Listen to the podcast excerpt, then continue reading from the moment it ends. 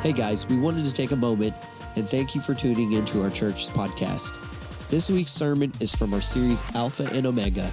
To learn more information about Sterchi Hills, you can find us at sterchi.church. Oh, and don't forget to hit subscribe to our podcast so that you can always stay up to date with our latest messages. We're so thankful for all that God has been doing in the life of our church and the part that you play in it. Thank you for listening and have a blessed day. Well, amen. Thank you, worship team. Amen. That was beautiful. My goodness. If you can't worship in that, you got a stone cold heart. Just saying. You need to get that right. And today is the day it can happen. Number two, I want to tell you if you're here today and you're not a believer in Jesus Christ, this message is for you. If you place your faith in anything outside the amazing glory of Jesus Christ, this message is for you, uh, and it's a scary message for you. If you're here today and you are a believer in Jesus Christ and He has secured your soul in heaven in Jesus' name, then this message is not for you, and you can celebrate what we sang about that Jesus can give you peace no matter what comes to this world. Now, we're looking at the book of Revelation, the book end on the right. You can f- open in your device or in your paper Bible to Revelation chapter 6. And in the book of Revelation, in chapter 1, verse 9, we find an amazing outline for the whole book. He says, I want you to write the things which you have seen, write the things which are, and then write the things meta tauta, the things which must take place after these things. And so we've been talking about that. Chapter one is a picture of the resurrected, glorified Jesus, like he had never been seen before. And then chapters two and three is the church age. That's where we live. And then in chapter four, verse one, something interesting happens when we get into the third section of the apocalypse or the revelation. And it is this that, that Jesus tells John, who is the revelator on the earth, he says, Hey, now I want you to come up here and see the things which must take place, meta tauta, the things after the church age. And so it's a picture of this thing called in the church the rapture. And we've talked about the fact that the rapture, the word rapture is not in the Bible, neither is Bible in the Bible. But just because the word is not there doesn't mean it is not there. And so the word is harpazo, the catching away of the church. When Jesus returns, he doesn't, it's not the second advent, it's not the second coming. He stops in the air and he evacuates the believers, both dead and living, and they join him in the air to go back to heaven for a season. Now, we, we saw that in chapter 4, verse 1. And then in chapter 5, uh, it is the things which must take place after. So John is invited up into heaven. He sees a door open, he goes up there, and when he looks around, he sees heaven. And it ain't some heaven like you see on television or in some of these movies. You know, you used to read these articles. I was in heaven for, for three days. You know, I, I was in heaven t- seven minutes in heaven. All of that stuff, yeah, whatever. Okay, that's between you and Jesus. All I'm saying is the thing they describe is nothing like what John sees. When he gets up there, he sees the brilliance of diamonds, he sees the, the brilliance of this stone that looks like a ruby, he sees this, this uh, eternal rainbow of emeralds surrounding the throne. He sees 24 elders, and each of them have a throne. He sees God the Father on the throne. Ultimately, the Holy Spirit are burning in front as seven flames. Then you see Jesus to the right hand of the Father. I mean, this thing is spectacular. It moves him. I mean, it changes the way he looks at things. And then we saw in chapter 5 that God is holding this scroll and it's the title deed to the world. And he still owns the world. He has temporarily given the evil one authority to a degree upon this planet. He, mankind surrendered it to, to the devil in the Garden of Beginnings at the fall of Adam and Eve. And so he holds this scroll and it has seven seals. And then this great angel speaks out and proclaims, Who is worthy to open the scroll? And, and he proclaimed it under the earth, in, even into the world of the dead. He, he proclaimed it to the world, this globe that we live on. He proclaimed it uh, in heaven to all the angels, and none were worthy. And then we saw last week, John, man, he just starts weeping. I mean, he is toe up. He just started just weeping uncontrollably. And then one of the elders says, John, you know, get your composure, dude. He says, Look, the lion of the tribe of Judah, it ain't over yet. And I want you to know, it ain't over yet. Okay? Jesus is still on the throne. And you may have a circle or a, a, a, situation or a circumstance in your life, and you wonder, God, where are you in this thing? He is right on his throne, he's large and in charge, and he knows what he's doing. So just let him be God, and he will work it all out. Now, the church, the reason we believe the church is gone after chapter 4 of Revelation is because it has found prominence in society for 2,000 years since the inception of the church. The church has found prominence in all of the New Testament after Acts. The church uh, has found prominence. All of chapter 2 and 3 of Revelation is about the church, but something happens. Chapter 4 through the end, in chapter 22, there is no church mentioned on this globe. None, not one iota. So the church is somewhere else, and that's what we believe. And so that moves us then into chapter 6. The church is not on this earth, but something is getting ready to visit this earth. And chapter 6 is where we begin. The title of today's message is this The Satanic Succession the satanic succession. It is a, a series of successive events that are going to happen, unfold, and be unfurled in this scroll upon this planet. It is a picture, a panoramic view of the wrath and the judgment of God poured out upon the wicked, those who have spurned and rejected Jesus, and, uh, and, and, and all of everyone who is still alive upon this earth. And so that's what this picture is. Now, the point number one, I call the poser of peace. The poser of peace. He's going to be riding a white horse and he's going to be carrying a bow and wearing a crown. Listen what it says in verse 1 of chapter 6. It says, And I looked on when the Lamb opened one of the seven seals, and I heard one of the four living creatures saying with a thunderous voice, Come.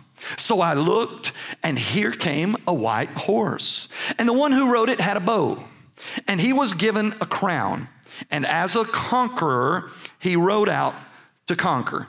And so we're introduced today to the, four, the first four seals of the seven sealed scroll.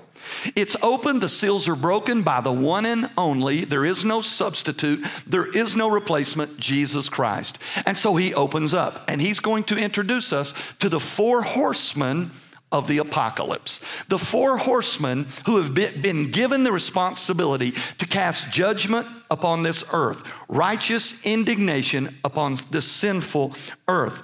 And so the first one shows up, and he's on a white horse. Now, white in the Bible represents purity and victory. Our, our robes will be white, our raiment in heaven will be white. And he's carrying a bow riding a white horse. Now, when people read the Bible and they get to this point, many people want to believe that it's Jesus because he's on a white horse and he's wearing a crown. But I want to tell you, he, this is not Jesus that shows up as the first horseman of the apocalypse. This is an impostor, a poser of peace. This is somebody who is a fake. Now, I want to tell you where we're going with this first part that if you want to understand the counterfeit, you don't investigate the counterfeit. If you work for the, uh, for the US Treasury and you're responsible for finding counterfeit, uh, counterfeiters and counterfeit bills, you don't do it by studying counterfeit bills, you do it by studying the real deal. And so if you know everything there is to know about the real deal, immediately when you see a counterfeit, it sticks out. So he's, this, this first horseman is riding a white horse. And so the Bible says that the first horseman is carrying a bow, all right? Now we're gonna compare the impostor, the poser, the counterfeit to the real deal.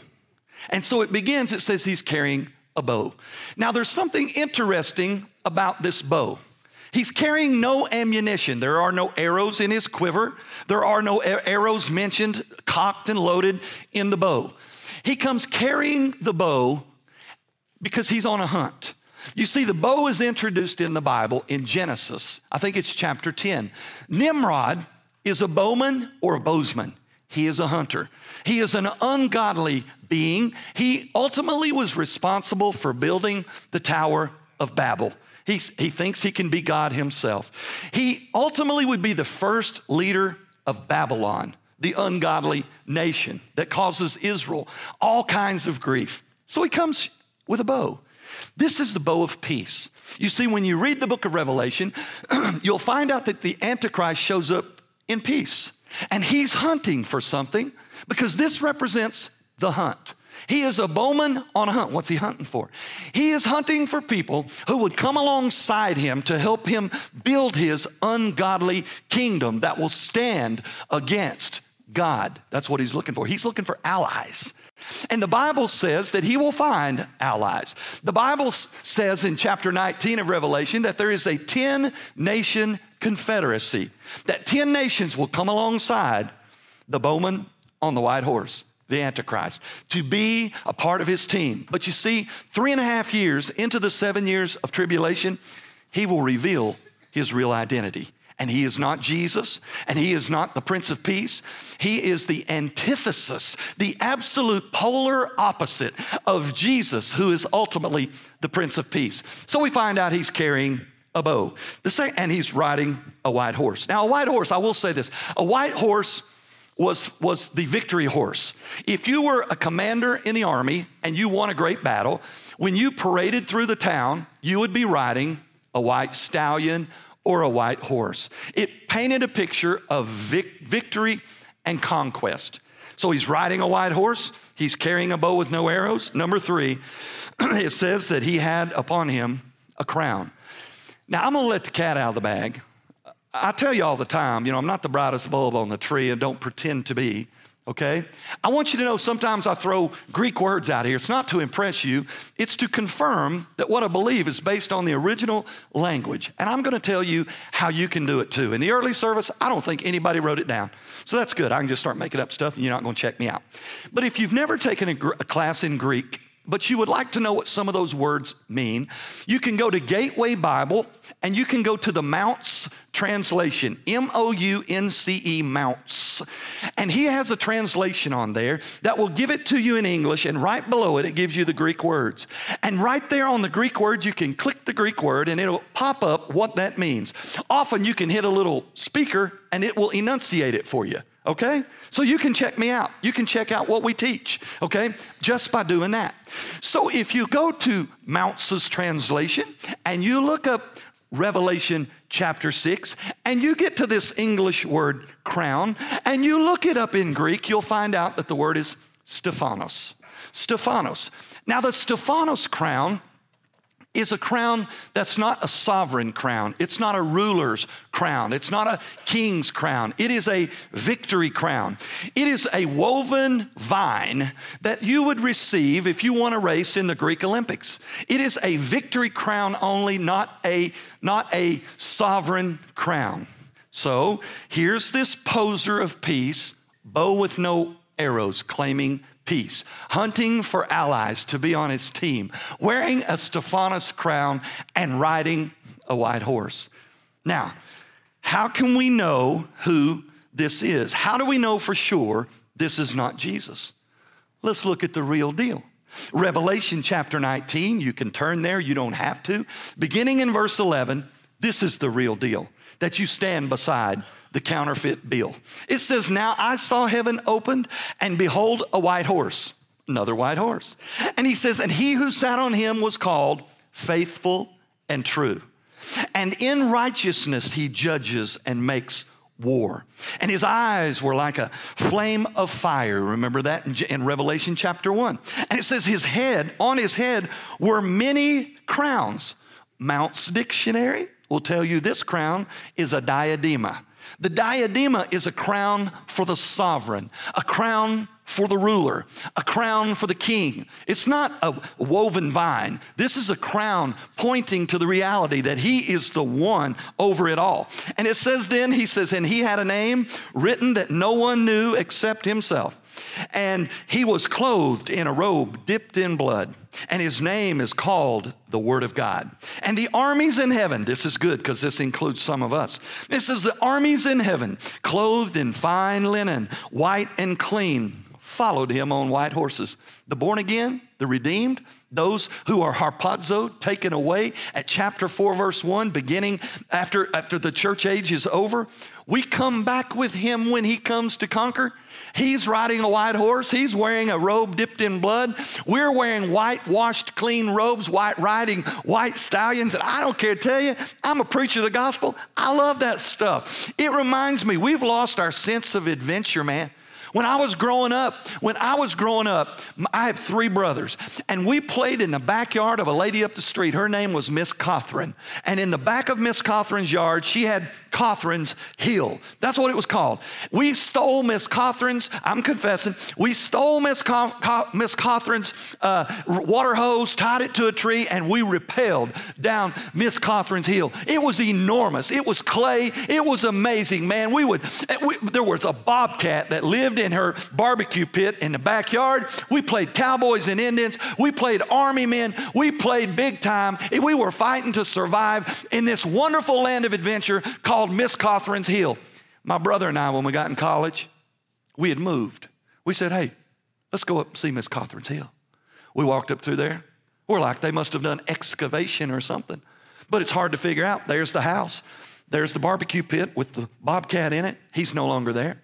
We go over to the hill, and the hill was about eight feet long, shaped, sloped about like that. You see, in the, in the eyes of a small child, we were in adventure land. Listen to me, church. Listen to me, born again believers. Listen to me, people redeemed in the blood of Jesus.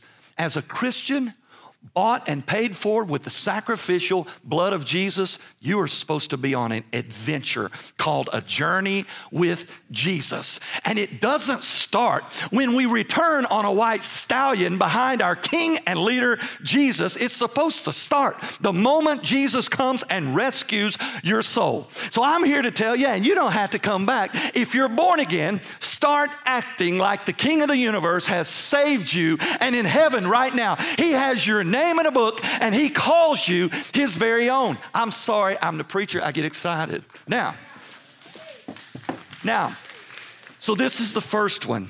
Now, I, I didn't even finish this passage. okay, let's keep reading. I'm going to read it like some of y'all looked this morning. And the armies in heaven, clothed in white linen and white and clean, they followed him on white horses.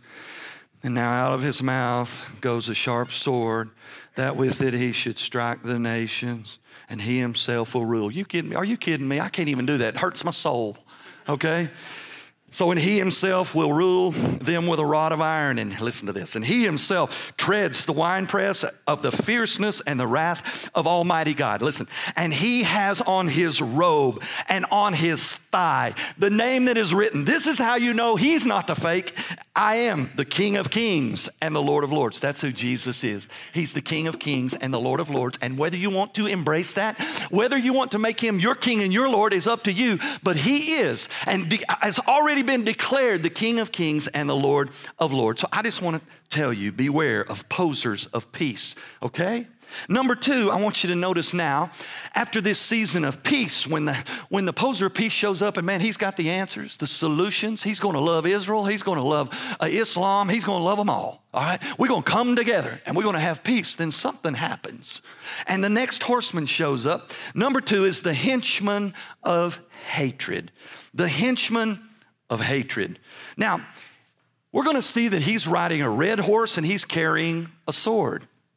A sword and red both represent war and bloodshed. Listen what it says in verse 3. It says, Then when the Lamb opened the second seal, this is Jesus the Lamb. He's unrolling the, the scroll. He says, I heard the second living creature saying, Come. And another horse, fiery red, came out. And the one who rode it was granted permission. He was granted permission to take peace from the earth so that people would butcher, what a word, butcher one another. And he was given a huge sword. Number two, riding red. Number two, carrying a sword, comes to butcher each other and take away the peace that's upon this earth. We live in a world where we see a, de- a degree of peacelessness. We see a degree of butchering one another, but it doesn't hold a candle to what God is going to grant permission for the henchmen of hatred to administer upon this globe. Now, under this, and don't be alarmed, okay? Don't be alarmed. This is one of the things that we're terrified of. We should be. It's, it's, it's a terrible, it's a terribly damaging weapon. This is an AR-15, okay? This is semi-automatic, doesn't have any bullets in it. Trust me, we have security guards here, trained police officers. They told me, you try anything funny, I hate to, but I take you out. Okay, so you're protected, okay? Now, there's no, there's no, uh, shells in there, no bullets in we're, they don't go here, they go here. So it shows, shows how much I know. I put, don't, don't make me pull this trigger, okay? Now, I want you to know, I want you to know we're, we're mortified of these things, and they do a lot of damage. They find their place in the political world. You see them on the news, people talking about how they get their hands on this. This is a great weapon, okay? But compared to what we're getting ready to see, this is like a Rudy Tooty point and shooty. That's what this is compared to the weapons we're going to see that, that somebody, the henchman of hatred, is going to be able to unfurl upon this earth. And you say, well, what are you talking about? Okay, I want you to go back in time with me a while to the, the beginning of World War II. There was a man, his name was Adolf Hitler. And he graduated high school. He had issues. He couldn't make it into the military, finally found his place in the military, did a few things that had a few successes in the military. Ultimately, he would come out. And because the country was hurting so bad, uh, I'm to put this over here so you don't have to look through a weapon to see me. Okay. And so what happened was he, uh, he, he began to follow this thing called the Aryan race, a supremacy group, and he found prominence and he found a following, kind of like the henchmen of hatred. Ultimately, he would administer uh, hatred to the Jews and, and he would murder millions of them in concentration camps. He would begin to uh, attack the world, okay? It wasn't, that's not what we're talking about. He had nothing compared to what this world is going to see. Now, I just want, we don't like talking about it, but I just want to tell you what this world has in store when it comes to war. War's not a new thing. Starting a fight and not being able to stop it is not a new thing. Began in Genesis, okay? And if, if you do your research, the Norwegian Academy of Science will tell you this. Since 3600 BC, there have been 14,531 declared wars. Only 292 years of peace in 5,600 plus years. That's 2.6 wars per year. That's 36 hours of peace per month. That's 200 and, excuse me, that's, that's one minute of peace every four hours. This world doesn't know peace. This world knows war. This world thinks it knows war. But when God grants permission for the henchmen of hatred, horseman of horse number two, when he lets him unleash the wrath on this earth, th- this has nothing on that war. Let me explain what I'm talking about. You may or may not know this, but we can blow up our world. We have the capability. We're brilliant, okay? We can blow up our world, okay? Now, let me tell you what that looks like. At the end of World War II, um, America wanted to get Japan to cease in its attacks. They wouldn't listen. So they dropped two atomic bombs, one on Hiroshima and the other on Nagasaki. Those bombs were enormous, man. They were called the little boy, I think is what they named them. It, and, and they were devastating. 200,000 people died in those two bombs alone. 100,000 died on impact. The other 100,000 died over subsequent months because of the effects, the damaging effects of these bombs. Now you say, man, that's bad. That's nothing compared to what we have today, compared to what the henchmen of hatred will ultimately bring upon this globe. Today, the Center of Defense will tell you that the United States has an arsenal of 4,000 nuclear warheads. They have another 2,000 that are retired. I don't even know what that means. Okay, they're retired uh, and they're going to be dismantled, but they're not yet. So we have 4,000. In the world, there's nine other countries that we know of who have nuclear capabilities like this. So worldwide, we're aware of over 10,000 of these bombs. And you say, man, 10,000 atomic bombs? No, Atomic bombs are like hand grenades compared to the nuclear warheads that the United States. The only thing good about this lesson right here is the fact that we live in America, okay? Because we got more than anybody else. Russia's next to us, okay? And Trump's trying to be a buddy with Putin, okay? But listen what these weapons will do when this day comes, when hatred and butchery is released upon this world. These atomic bombs are called 50 megaton bombs. 50 megatons means each one of them is equivalent to 50 million tons of TNT dynamite Each one. And we have 4,000 of them. My goodness. That's scary, isn't it? Not yet. I want you to understand what, that, what a bomb like this will do. If you detonate a bomb like this, people will suffer third degree burns 62 miles in every direction.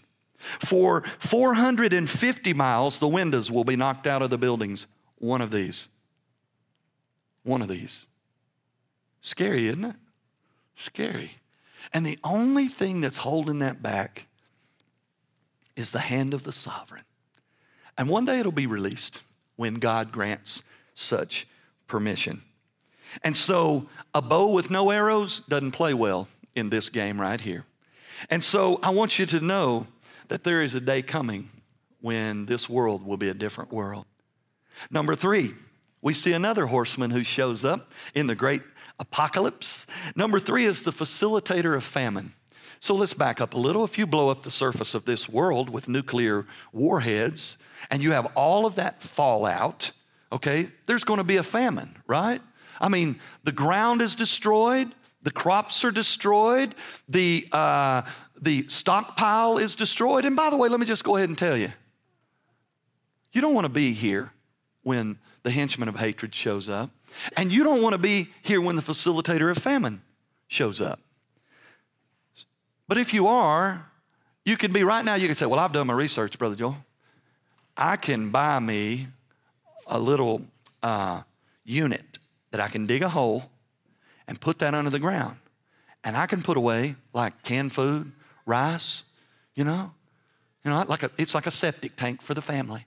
Okay? So let me just go ahead and tell you, I am not putting anything in my backyard. I'm putting a swimming pool back there, something I can get in and out of. Hello. I am not, I am not putting a tank in my backyard with canned foods in it for me and my family and those of you from the church ain't got no place to go. You come knocking, can I get in? Because some of y'all, you last about a week, I'd say you got to go outside. Okay? Right? My wife would probably tell me, you have to go outside. Okay? Now you can do that. You can build your little hut, a fortress in the backyard, or you can fully surrender your life to Jesus Christ and know that when chapter 4, verse 1 comes up and he says, Come up here in the great harpazo, you don't have to experience this. Now, I'm just going ahead and tell you right now if you're here today and you don't know Jesus, you should consider where your soul is today before King Jesus. I had to throw that in, I digress. All right, the facilitator of famine. The facilitator of famine now, he's going to show up wearing black. He's on a black horse. And, fa- and black represents famine and economic collapse. And so here's what he says in chapter in verse 5 of chapter 6. It says, Then when the Lamb opened the third seal, I heard the third living creature now say, Come. So I looked, and here came this black horse. And the one who rode it had a balance, a scale in his hand. And then I heard something like a voice from a, among the four living creatures saying, A quart of wheat for a day's pay, and three quarts of barley for a day's pay, but do not damage the oil and the wine. Now, now what's he talking about? He, he's talking about famine and economic collapse. He's talking a day coming when you work for a denarius, which is one day's wages. You work all day, listen, for rations. That's what that word is a, a, a soldier's ration for one meal in wheat will cost you a day's earning. Now, if you're trying to provide for others, family, children that are here, then you get you cash in your one day's wages for barley instead of wheat, which is what they would feed animals, but you can survive on it. That's the calamity that's coming on this world. I want you to know we're, we're one step away from that. Look at the population that walks around on this planet today. It is absolutely insane. And how did we get here? I want you to listen what God does, how He's got His thing, His agenda unfolding. It took from zero the first day that we recorded mankind's history in terms of numerology, until 1850 before we ever accumulated 1 billion people. And then from 1850 to 1930, we gained to two. And then from 1930 to 1960, we went to three. 1960 to 1975, we went to four. 1975 to 1987, we went to 5 billion people. 1988 to 1999, we went to 6 billion people. Today, there's 7.5 billion people up on this planet. And this planet can only produce so much. So you can stick your head in the sand and say, Well, I just don't think that stuff's ever going to happen. I'm telling you, God has spoken it, and therefore it will happen. And so now, after, after peace, false peace, after bloodshed and war and calamity, we have famine, which leads us to our fourth and final horseman of the apocalypse. The fourth and final horseman of the apocalypse. He's wearing pale green. I call him the, the, the, the, hmm, easy for me to say, the deliverer of death. He's wearing pale green. In the Greek, the word is chloros. We get chlorophyll, we get Clorox. This is who this is. And so I've got a friend of mine representing this day right here, okay? Bringing death. And you say, well, now, would you, Brother Joel, you already brought an, an assault rifle into church. Now you got a dead man, okay? Okay? Oops, sorry there, buddy. Uh, so, why do I have a skeleton on here? Because when you see the number of people who die upon this planet during this unfurling of seal number four, there's no time to bury these folks. So the animals that are left will destroy their flesh and leave their skeletal remains scattered across this globe. And so that's why he's here. And, and so I want you to hear what it says in verse 7 of chapter 6. It says, Then when the Lamb opened the fourth seal, I heard the voice of the fourth living creature saying, Come. So I looked, and here came a pale green horse, and the name of the one who rode it was Death. And Hades followed right behind. And they were given authority. They were given authority. See, God is sovereign. The enemy, the Antichrist, the devil himself, they do nothing that God does not grant. You do nothing that God doesn't grant you the ability to do. You don't do you, you aren't successful short of God's granting you ability to be successful. You aren't a failure short of God granting you permission to choose to be a failure. He says, authority over a fourth of the earth to kill the population with the sword, war, with famine, starvation, with disease, the sickness and the outpouring of radiation and all the things that happen during this day. And this one I hate the worst and by animals, wild animals of the earth. I don't even like, I don't even like the thought of that. Okay? So let's talk about it a little bit. This horseman is granted permission to bring 25% of the remaining population to death. So, what does that look like? Well, we talked about population and we said today seven and a half billion. And so, let's just pretend it happened today. Let's say Jesus comes back today and all of this begins to take place.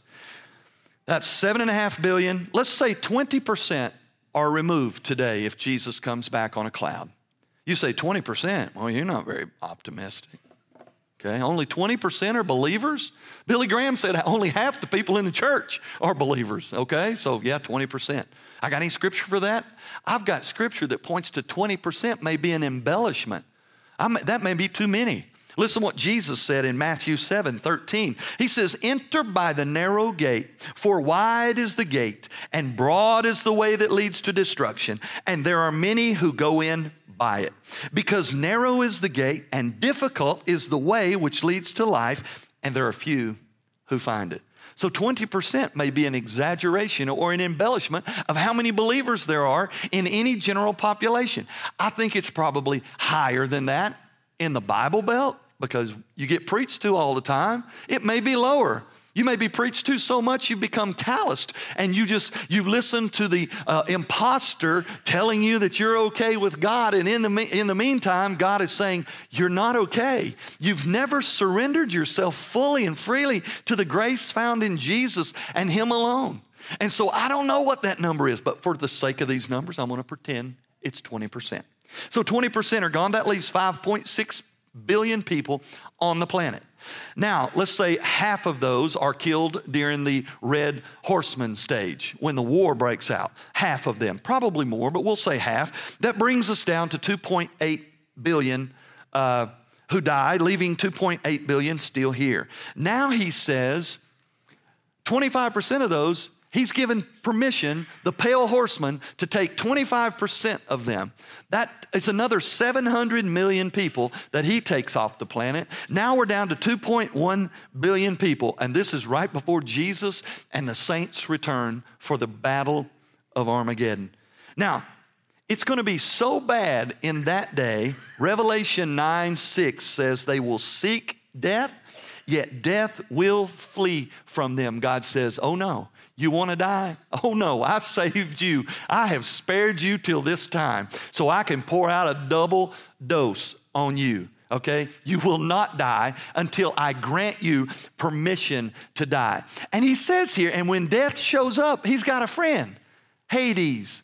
So it's like God saying, when it, when it gets to that point, death shows up for the body, Hades shows up for the soul, and they get the full wrath of God's judgment. Now, let me back up a little bit because there's something that I don't really like.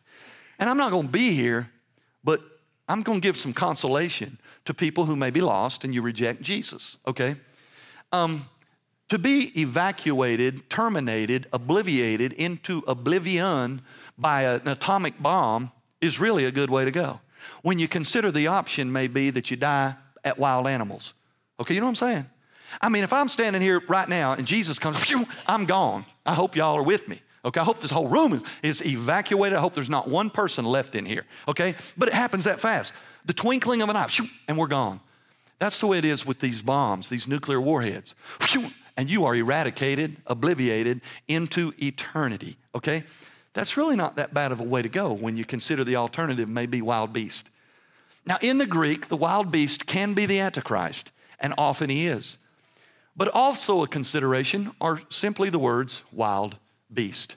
And do you know that there's beasts on this planet that you just can't seem to do, get rid of? And one of those might be a cockroach, you know? You know, cockroach, I don't know that they carry any diseases that'll kill you, a slow, miserable death but I know they'll make you miserable. I remember at Tennessee Tech in the 80s, we had cockroaches everywhere. I remember looking up one night and one was in my alarm clock climbing around on the numbers. And I got my raid, I went over there and I hosed it. You, you can't kill a cockroach. You could give him a good high. Man, he came out, he came out like this. And by the time he came out, I swept him off in the floor. That'll get him every time, okay? But there's these other creatures, rats. Anybody had mice or rats in your house? Most y'all lying in the church. You know you have a mousetrap sitting in your, can- in your pantry right now because you've been throwing away good bread for six months trying to get that rat. Okay? It's just the truth. Okay? Yeah, I know you think you're most civilized. You ain't got mouse, mice in your house. Yes, you do. Okay? If you don't, I'm praying they'll come to your house this Christmas because the rest of us have had them. Okay? Now listen to this. You can't hardly kill them. Research says you can go into a rat infested area and you can annihilate 95% of all of the rat population, 95%. And within a year, the population has reproduced itself in full in less than a year. Okay? Now, these rats, they're nasty. I want to remind you that in the 14th century, there was in Europe, there was a plague called the bubonic plague.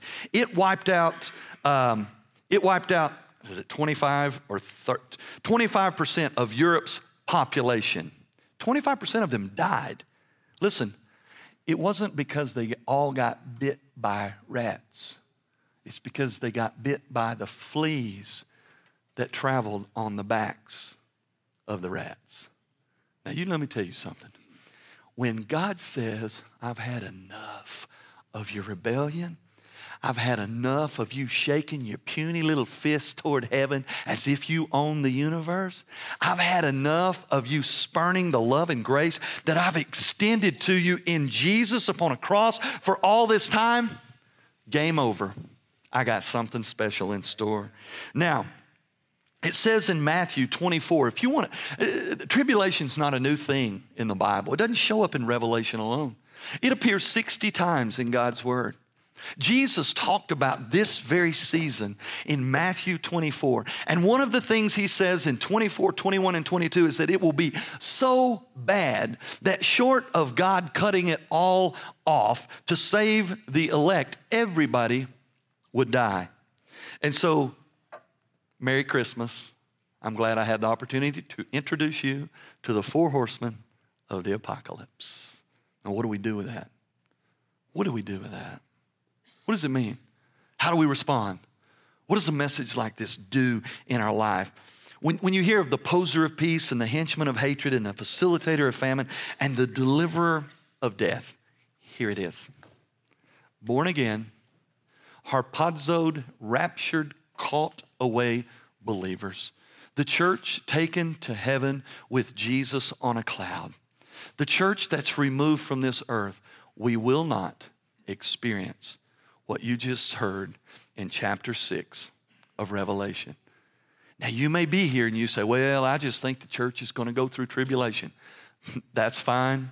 You're going to live a miserable life if you worry any about that. I am not worried. I believe that the God of peace the Prince of Peace, Jesus, his Son, the King of Kings. He's my Prince, he's my King, he's my Savior. I believe he's going to save, just like he saved my soul when I was 10 years old. I believe he's going to save my body, my life, and my soul before he pours out his wrath upon the ungodly of this world. So, right now, I want you to bow your head, close your eyes. I want you to consider this one question. If Jesus came back today on a cloud to gather his church to be with him, would you travel on that glory cloud to heaven with him? Or would you be left here to experience the horsemen of the apocalypse? It is that simple. Playing no games, not listening to the impostor, simply asking yourself a question Am I a child of God? Or am I my very own, living for now and the future based on my own goodness? I'm going to turn it around. I want to know this. If you're here this morning and you're confident, you don't think, you don't pretend, you don't talk yourself into it. You are confident in your salvation in Jesus today. That if Jesus came back, you would be with him. I want you to raise your hand and say, That's me. I'm going to heaven and I'm confident of it. I know that Jesus lives in my heart. I know that He's my Savior. I do not worry about what future unfolds for me because Jesus is my Lord and Savior. Thank you and amen. I've never asked a question that way. I like seeing those hands. But I want to ask you another question.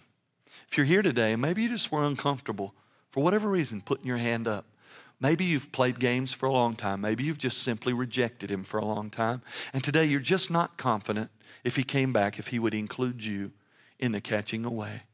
And you know that today. I want you to raise your hand. Nobody looking around. I want you to raise your hand and say, Yeah, that's me. That's me. I'm concerned about myself. I'm concerned. Amen. Amen. Amen. I want you to know God loves you right where you are. You haven't done enough wrong for Him not to love you. In fact, He can't love you any more than He does right now. But if you're not a child of God in Jesus Christ, He can't receive you into His heaven outside of the rightness of Jesus. And I want you to know He extends His arm of grace to you in Jesus' name. I want you to know He invites you to be a part of His kingdom. And you simply have to humble yourself and say, God, I know I'm a sinner. I can't do it by myself. I want your gift in my life. Lord Jesus, come into my sinful life. I repent of my sin. Erase them all. Wash me clean. Make me new. Thank you for hearing my prayer. Thank you for receiving me today and making me your forever child. For the rest of us who raised our hands, and man, we are confident in our position with God. I have a simple question for you. Why do you not have a lost person sitting in the seat beside you? Do you not care? Are you unaware of the reality that we don't know when our last day will be. Why do we not share our faith life with a lost world? I want to encourage you bring your friends to church and let them hear the good news of Jesus Christ. God, we thank you. You're so amazing. I thank you, God, that earlier we got to sing to you and about you. We got to celebrate you in song. I thank you, God, that you don't hold anything back. God, you're a God of grace and mercy and peace and love. But God, you're also a God of, of justice and wrath and righteous indignation and penalty. That's what makes you perfect. So, God, what we've read today, for those of us who believe, help us Help it just remind us that one day you're coming to get us as the church and you're going to remove us from this world. God, help us celebrate the victory we have in Jesus, your Son. But God, help us look around to this world that's lost and that don't know you, and let's get real about sharing your gospel. God, we thank you in Jesus' name.